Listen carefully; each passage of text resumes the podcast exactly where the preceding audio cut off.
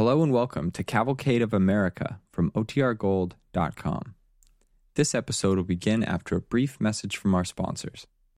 When you need mealtime inspiration, it's worth shopping Kroger, where you'll find over 30,000 mouthwatering choices that excite your inner foodie. And no matter what tasty choice you make, you'll enjoy our everyday low prices, plus extra ways to save, like digital coupons worth over $600 each week. You can also save up to $1 off per gallon at the pump with fuel points. More savings and more inspiring flavors make shopping Kroger worth it every time. Kroger, fresh for everyone. Fuel restrictions apply.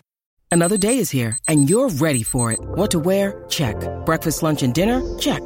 Planning for what's next and how to save for it? That's where Bank of America can help. For your financial to-dos, Bank of America has experts ready to help get you closer to your goals.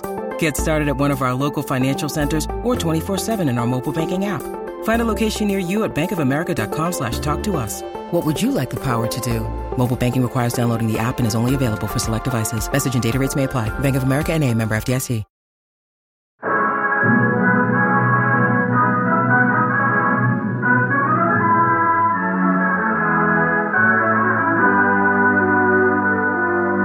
Company of Wilmington, Delaware, makers of better things for better living through chemistry, presents the Cavalcade of America, featuring a special Thanksgiving broadcast, The Path of Praise. Our star, Walter Hampden.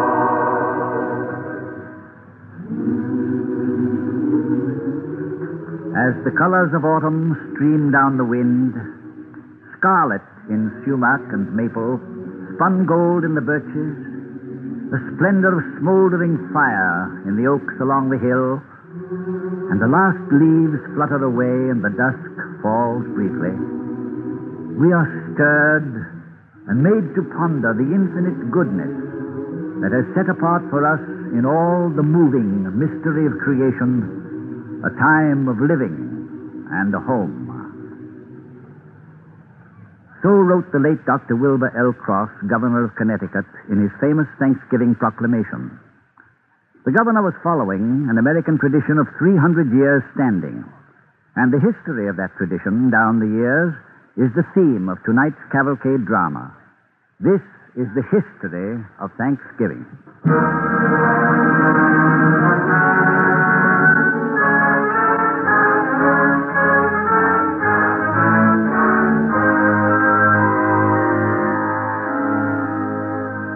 When our exiled fathers crossed the sea, when the pilgrims came, they did not come as one body in spirit.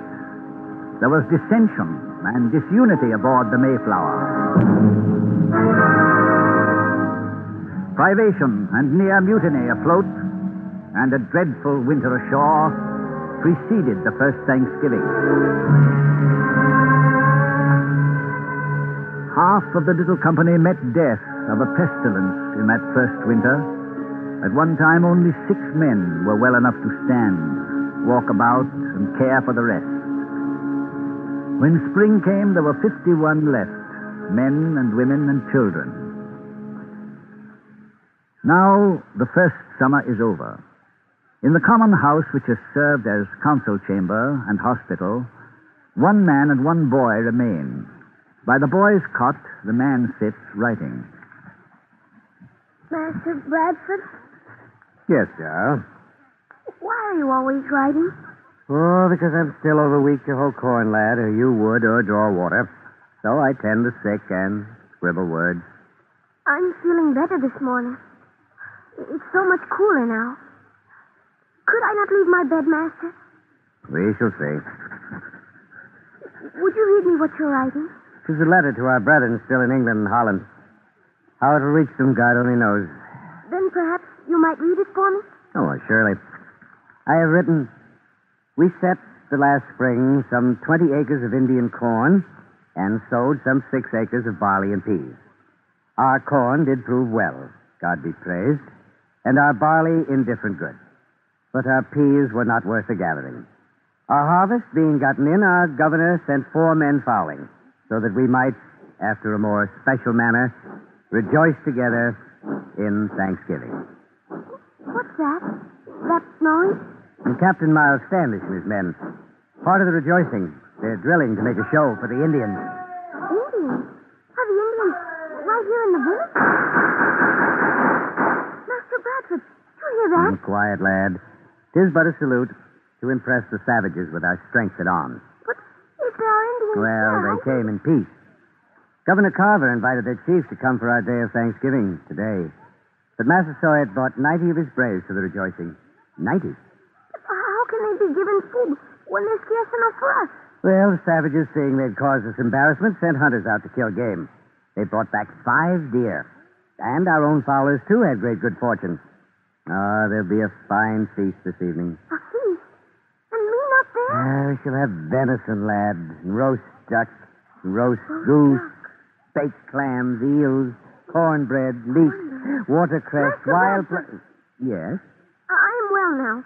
Oh, surely I am well. And, Master, I am most horribly hungry. well, let me touch your forehead.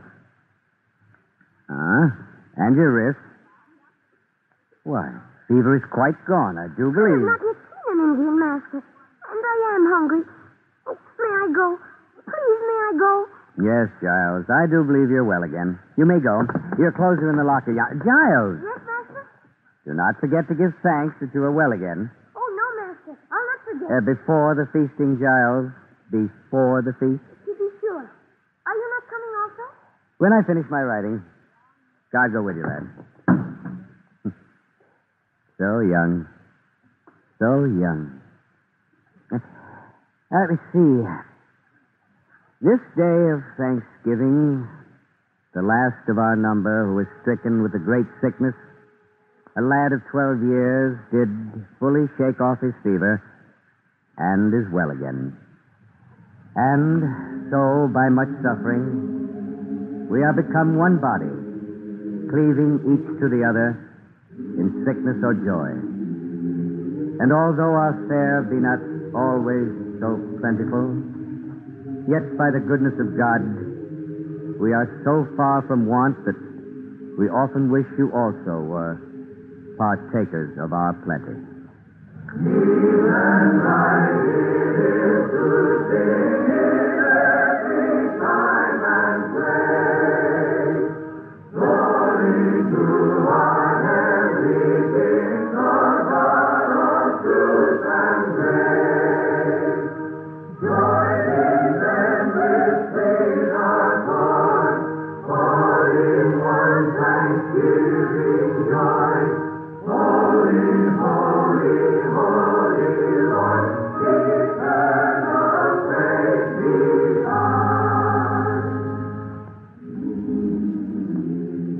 Gradually, the Thanksgiving custom spread through New England. But it remained for more than a century entirely a New England tradition.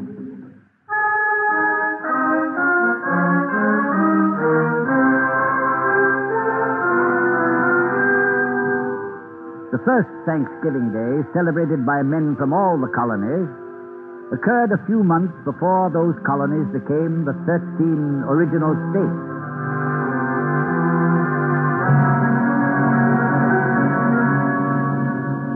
Our the headquarters of General George Washington at Cambridge during the siege of Boston.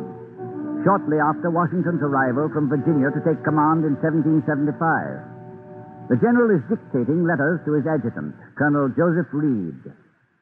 And would you go over that for me, Colonel? Yes, sir. The General expressly forbids any person to bathe in the nude at or near the bridge in Cambridge, where it had been observed and complained of that many men, lost to all sense of common modesty, are running about naked upon the bridge, whilst ladies of the first fashion in the neighborhood are passing over it. That is correct. See that a copy is supplied to each of the regimental and company commanders. Yes, sir. Yes, I see you smile. No doubt General Gage would laugh aloud if he knew that I wasted my time on such unmilitary matters. But we must somehow teach these ruffians to act as soldiers. There is much General Gage doesn't know, sir. Yes, fortunately. If he knew our state, he'd march out on the morrow and scatter us to the four winds. Yes, sir. The reports are just coming in, Reed. We have no powder. 36 barrels for an army of 16,000. Colonel Gridley's artillery boasts of nine field pieces and no ammunition. We have no uniforms, no experienced officers, and no discipline whatever. Well, sir, men from different colonies have different customs, different habits. They've never learned to work together or think alike. By heaven, they must learn. I've heard, sir, that you provided some of them with a something good lesson yesterday evening. Oh, it's an episode I'd as soon forget, Colonel. I haven't heard the details, sir. There, there are many conflicting stories about the camp. Why, the thing was simple enough. Colonel Glover's Massachusetts troops saw fit to pick a quarrel with Morgan's Virginia riflemen. Having no uniforms themselves, the Yankees pretended to take a fancy to the fringed buckskins the Virginia lads are wearing. Uh-huh. After a deal of name calling, fists began to fly, and in a matter of minutes, a thousand men were at each other's throats. You, uh, you took steps, sir? Yes, I did. When I reached the scene, I seized two of the ringleaders, each by the neck, and I knocked their heads together with considerable force. Good. and I gave the rest of them a tongue lashing. oh, uh, I hope, Colonel, the uh, language I use does not become a matter of common gossip. Well, it is said that you were not, uh, well, overly gentle, sir. I've learned over many years to keep a tight rein on my temper. Ah, but these people, Colonel. If only there were some manner of action I could take, short of knocking their heads together, if only I could make them see that we are one country now. That we must forget these provincial quarrels and work together as a nation must. General, sir, I have a suggestion. Yes? It's a small thing in itself, but it might help in the matter you're trying to mend. By all means, Reed. Well, sir, it appears that here in Massachusetts, the people celebrate each autumn a feast of Thanksgiving. Oh? The day is set aside by proclamation of the colonial legislature. Now, a copy of this year's announcement arrived this morning, addressed to you, sir. Here it is. Oh, oh, oh. Yes, and uh, what do you suggest? Let the Army join in the celebration, sir. All of it. Not just the New Englanders. Everyone, North and South. A day of prayer and feasting for all the troops. If they pray together, then perhaps they'll fight together, eh? It might help a little, sir. It might. It might. Very well, Colonel. We'll do it now. Let me copy this down. Yes, sir. Hmm, to the um, troops of the provinces of North America. The Honorable the Legislator of this colony, having seen fit to set apart Thursday, the 23rd of November, 1775, as a day of public thanksgiving, the General therefore commands that day to be observed throughout the Army with all the solemnity directed by the legislative proclamation. It is to be hoped, henceforth, from that day, that all distinction of colonies will be laid aside so that one and the same spirit may animate the whole. And the only contest shall be who shall render the most essential service to the great cause in which we are all engaged.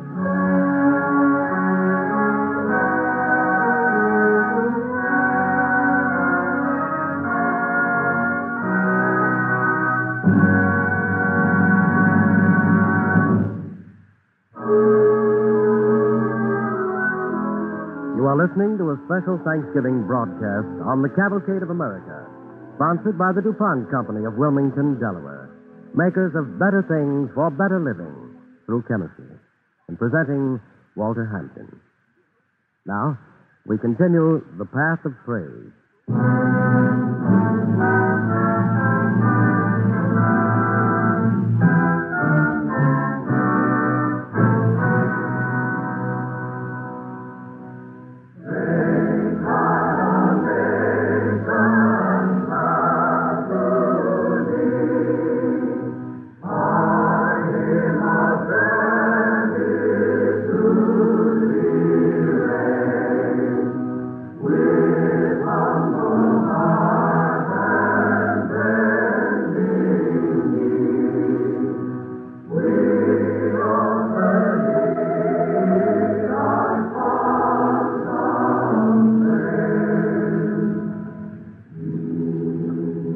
After the Revolution, the path of praise led ever westward beyond the mountains as the sons of New England carried the Thanksgiving tradition toward the setting sun, over the prairie, toward the sea, into the new, savage country.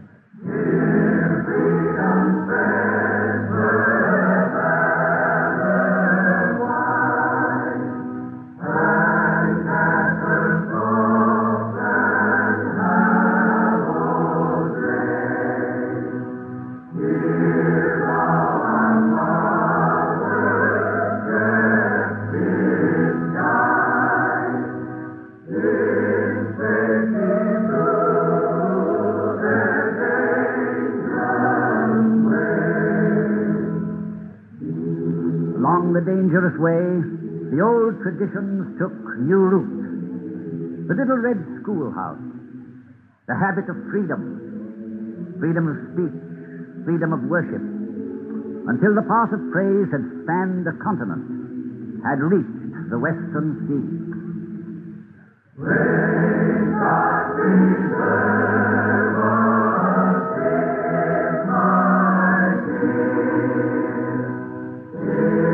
Amen.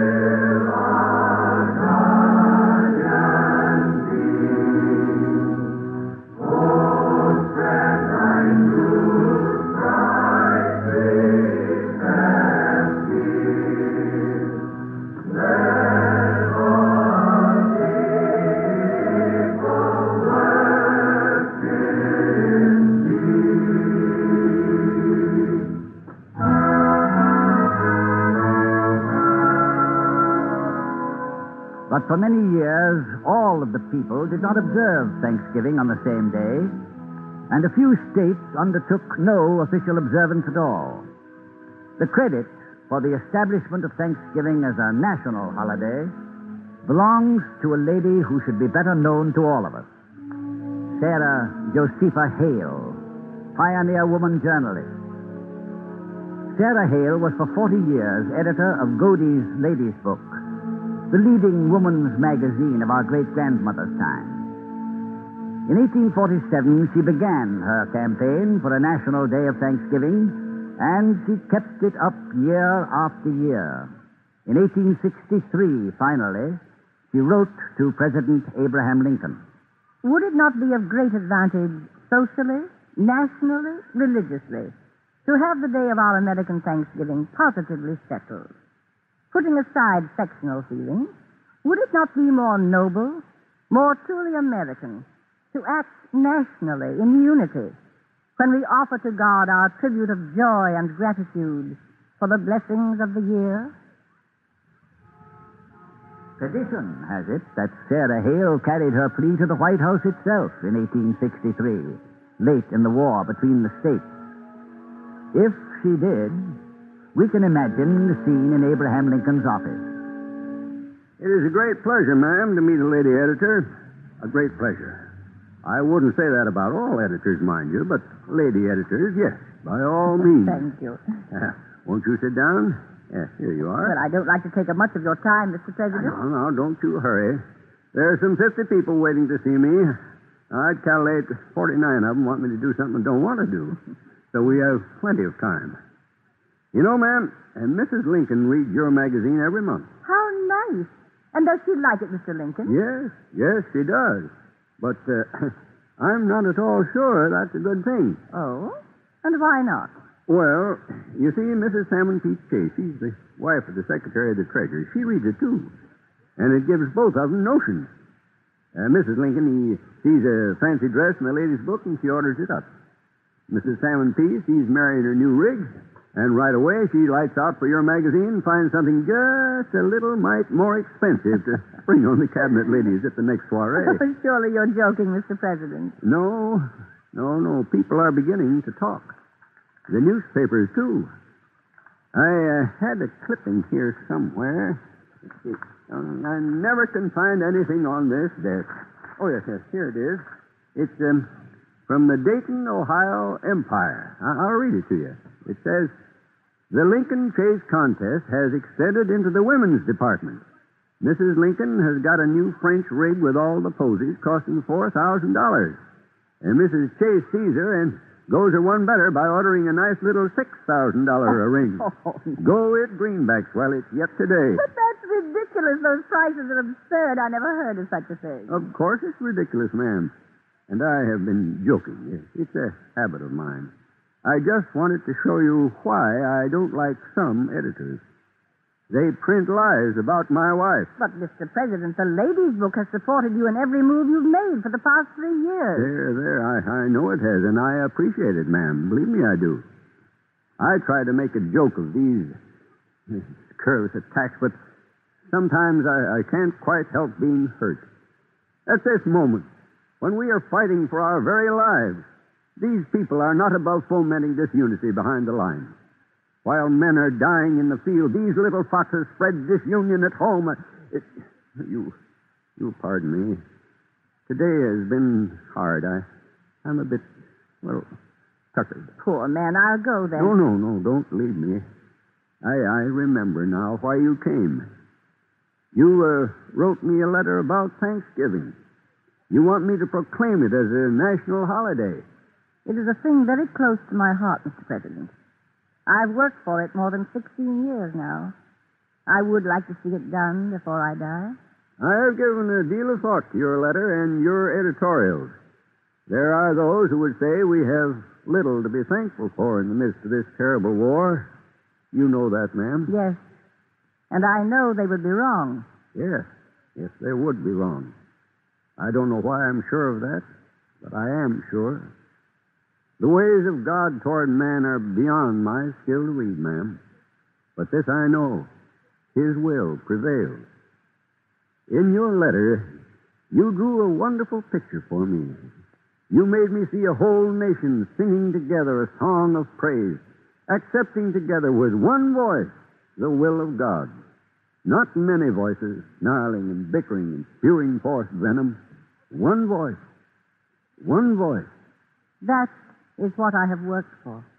So many years. Why, then, we have worked together. Mrs. Hale, all day long I sit here and listen to the people who wish to talk with me. No one is turned away without a hearing. But most of them, as I said, want something I cannot give. And so you can see it, it does me a deal of good when I can say, yes, petition granted. Your petition is granted, Mrs. Hale. Oh, I had already decided to proclaim Thursday, the 26th of November next, as a national day of Thanksgiving. oh, thank God. Thank God. Yes, ma'am. Thank God.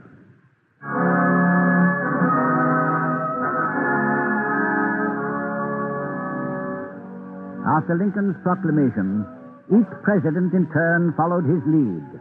And in 1941, the Congress itself formally set the fourth Thursday in November as the day of praise and national thanksgiving by law. In 1621, the celebration of Thanksgiving brought a sense of brotherly oneness to a tiny colony racked by suffering and torn by dissent. Again in 1775, in the wisdom of General Washington, the tradition of thankful prayer helped to weld 13 jealously separate colonies into a single great nation.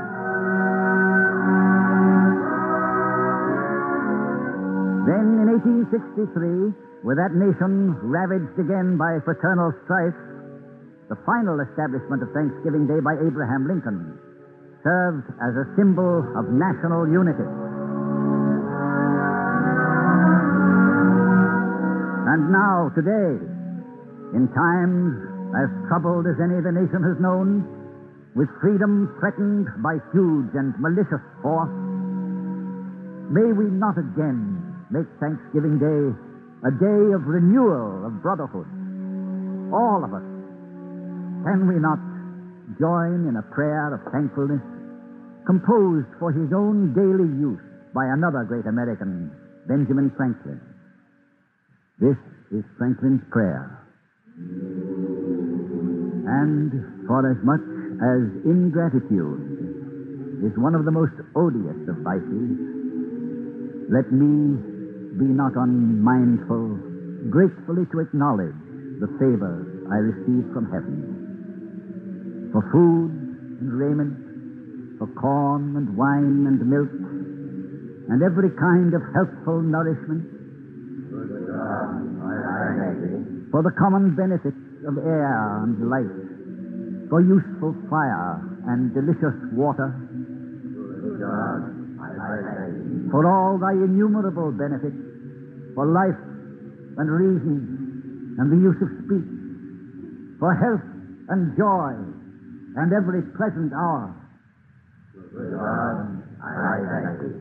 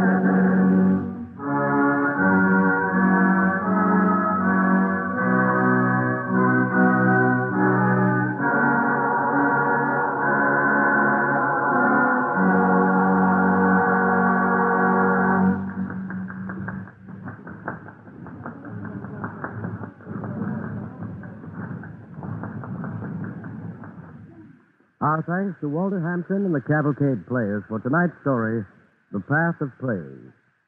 Now, here's Bill Hamilton speaking for the DuPont Company. You've seen the phrase in print. You've heard it a thousand times, especially around Thanksgiving. You've probably used it yourself. The United States is the land of plenty. What is plenty? What does it mean? Does it mean that everybody has every last thing he wants? No, of course, that would be downright silly. When we say America is the land of plenty, we mean that more people here in America have more than people in any other country have ever had. We produce more, therefore we have more. How do we do it? Other countries have more natural resources than we in the United States have, and still we outproduce them. What is our secret? The answer seems to be that there is no one secret unless it's what we call the American way of life. An important ingredient of the American way is that Americans are willing to take a chance in order to earn a possible reward. Our people welcome new ideas. Seeing a chance for profit, someone eagerly goes ahead and develops them. That's what happened with the phonograph, cellophane, the electric light, the automobile, thousands of other things. Sometimes it took only a few dollars. Sometimes it took millions, as with products of chemical science like nylon or cellophane. But in every instance, someone in America went confidently ahead with an idea. Can it be that the secret lies in the words confidently and profit? An American manufacturer with a chance to make a good profit on a good product can afford to try out new ideas. And he does it with confidence because our American way protects the ideas and profits of individuals and of companies. One of many thousands of American business firms, the DuPont Company adds to the American standard of plenty an increasing number of better things for better living through chemistry.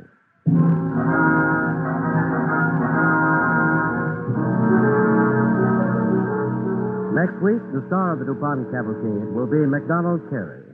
Our play, Incident at Lancaster. It tells the story of one of the most exciting escapes in American history. Be sure to listen.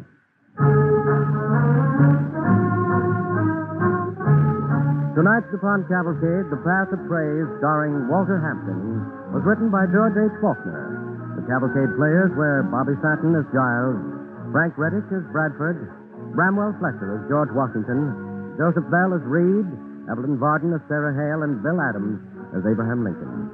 Original music was composed by Ardon Cornwell, and the orchestra and chorus was conducted by Donald Boone. The program was directed by John Zoller. Don't forget next week, our star, Macdonald Carey. The DuPont Cavalcade of America is sponsored by the DuPont Company of Wilmington, Delaware, makers of better things for better living through chemistry.